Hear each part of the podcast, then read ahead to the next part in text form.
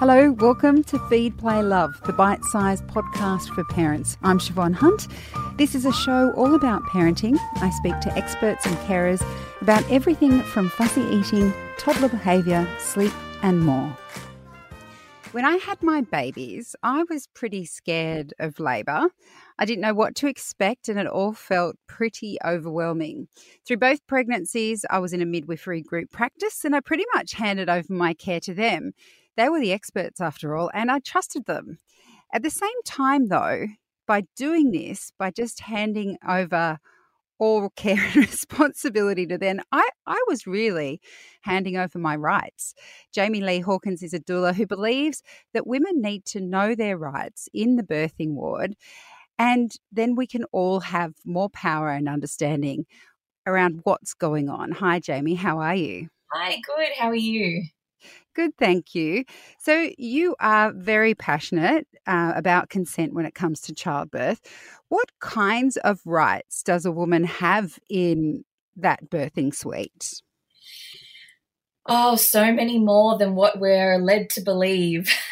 um, um, we are ultimately the decision makers, and I think that that kind of encompasses everything from all throughout pregnancy um, throughout labor and birth and postpartum as well. And as you said in your intro, so often we are uh, led to believe that we have to hand over that that power to the professionals. And you know they do this every day and um, and that kind of narrative and that's for your safety and your baby's safety. Um, when really no one cares about your the safety of your baby more than you do and I think that it's just we've we've kind of gone down this path of pathologizing labor and birth as this medical event when in the vast majority of cases that that's not that's not the case. So being informed that you are the one that makes the decisions you're the one that has the power over doing your own research from evidence based sources um, and also from within as well about what feels right and what doesn't feel right. And and making that decision for yourself you know the testing and the monitoring and um, all of these different things that are all recommended should be an option. They shouldn't be a mandatory kind of part of pregnancy and labor and birth. So i think that personally, the informed choice, informed consent is just such a huge topic for me um, that I'm so passionate about. And and why is it important? What difference does it make when you understand what they are? Uh, just from my perspective, I had good births in both cases. I didn't have any um, trauma associated with my birth. I wasn't unhappy with how I was treated. I felt good afterwards. But um, why and in what scenarios do women need to know what their rights are? To know that you don't need to be induced because you've hit 40 weeks. Um, and then, you know, going down that cascade of intervention from induction to, you know, all of the intervention that comes with those decisions. So knowing that you don't just have to go along with what is recommended to you is hugely empowering, hugely empowering to say that I I did this, I made these decisions. And if you if you want to go ahead with induction, that's absolutely fine, of course. But mm. making the informed decision around it, knowing the risks and the benefits, knowing that ultimately you are the one that makes the decision. I see so many, so many comments from women saying, I've been given my induction date of 38 weeks and five days, um, or my obstetrician will not allow me to go past 40 weeks. So this baby is going to be here in the next couple of weeks.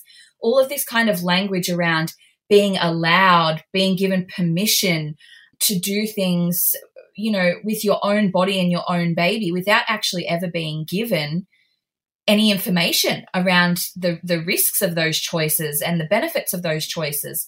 So rather than having birth happen to you, you can be in the driver's seat. You can be the one saying, you know what, that doesn't feel right.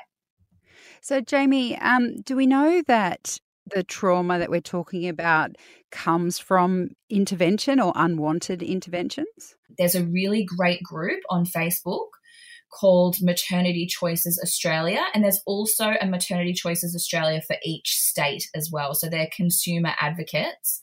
It's a really great group. They're all volunteers. Yeah, they're they're really fantastic. So you'd be able to find all of that information on on their page. From memory, from what I've just recently read, it's about 75% of the trauma is coming from the way that the woman is treated.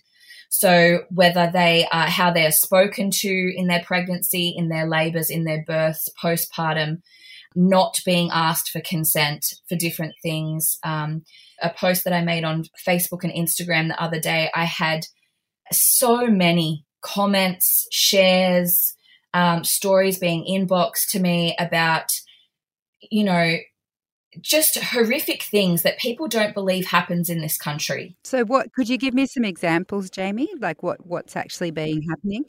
Yeah, absolutely. So I mean it, there's a there's a range um, from you know what people would say is quite minor and actually is it's kind of standard, which is what happened in my case. So in in my first birth, I had started to push in the bath after I'd just been told 45 minutes prior that I was going to be there for at least another 12 hours. Oh, wow. Um, and then I started pushing, and the midwife came in and she's crossed her arms and says, If you keep pushing, you're going to hurt yourself and you're going to hurt your baby. You need to get out. You need to get out of the bath.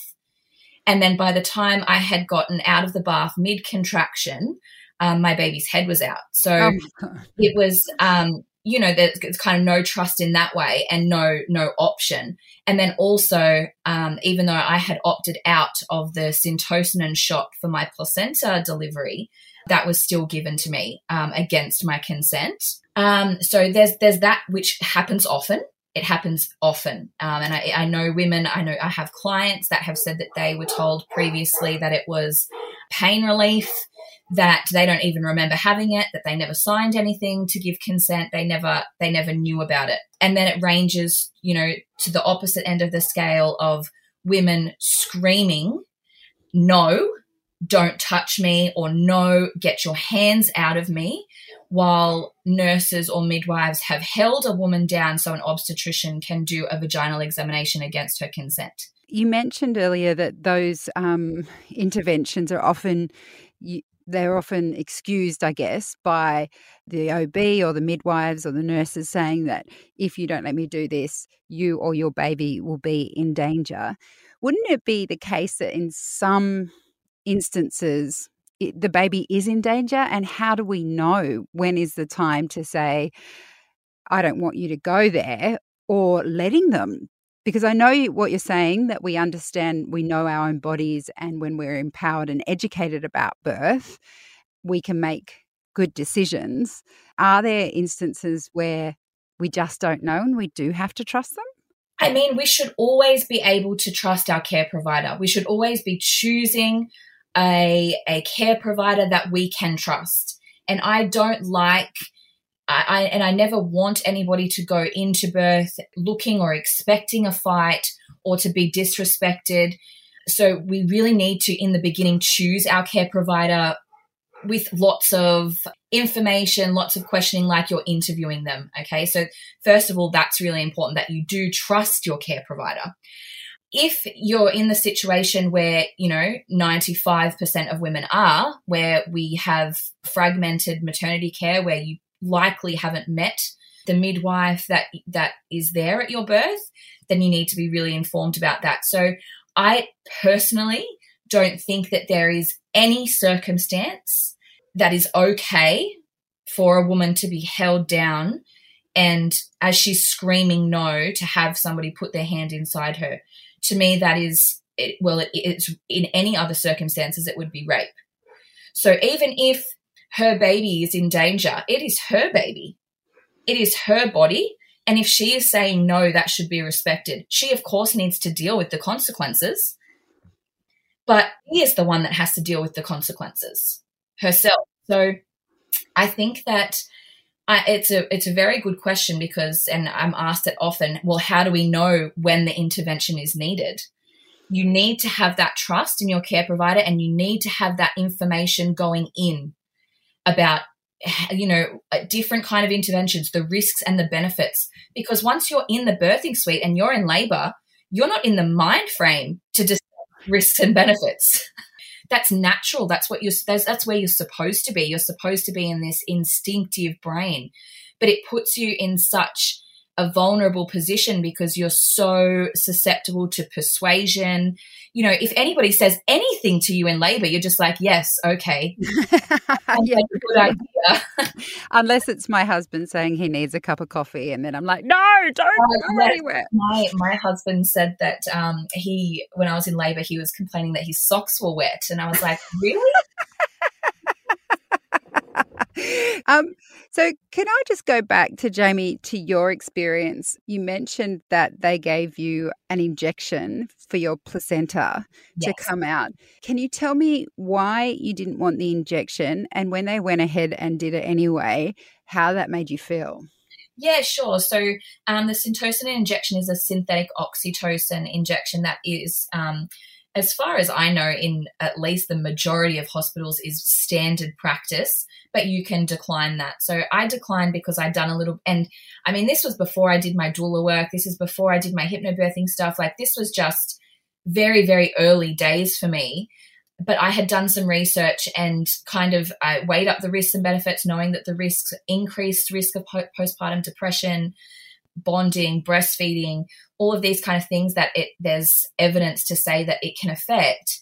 And, and, you know, if I had a physiological birth, which is what I did, I, I didn't have an induction, then the risk of postpartum hemorrhage was already so low that I didn't feel like the benefit weighed outweighed the risk for me. Yeah, so I I did I opted out of it and then I didn't even really notice what was happening because you know, you just your baby is just being put on your chest and you know, in in my case I had a very quick um, labor and birth, and I was kind of in shock a little bit.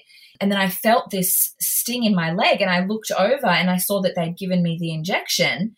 I, I didn't even say anything at the time because I was like, I was in shock. I just had my baby. I, I didn't really know what was happening. So it wasn't until a few days, even a few weeks later, that I it really kind of started to get to me because I'm, you know, I, I had done this all myself and, you know, I was really proud of the way that everything went. And, you know, apart from, of course, the care that I had, but in myself, I felt very empowered about my birth. And that kind of took away from that. It, I kind of felt um, tricked and I felt disrespected that, that eh, not even without asking consent, it was specifically against my wishes that it was done. Um, and it was kind of like, oh, well, too bad it's done now. And do you feel that this happens during labour because uh, there's just this idea that everybody else knows better than you do what your body needs? Yes. Okay. Absolutely. And and and not only that, I think that it's just box ticking as well, especially with the syntocin injection. It makes everything faster. It makes the placenta come faster instead of having to wait two hours um, for the placenta, you know, up to two hours mm. for the placenta to come, then it can be out in 15 minutes and they can clean the room and we can get on to the next person. So it's kind of a, you know, a convenience thing as well. I had a client that had specifically said um, that she did not want the syntocin injection. So I was her doula and they started to get her the, the syntocin injection ready as she was pushing. Um, and I said, I said to them, I said to the obstetrician, oh, you know, uh, she this was my very first client. Um, oh, she doesn't want that on her birth plan. She stated that she doesn't want the syntocin injection, and you know some not very pleasant words were said to me um, about not giving medical advice. And I'm like, but I'm not. I'm just advocating for what her choice is, and her choice is to not have the injection. So. And the obstetrician ended up waiting until she was, you know, mid push, saying, sweetheart, are you sure you don't want me to give you the injection that will stop you bleeding out? Oh, dear. And her response was, do whatever you want.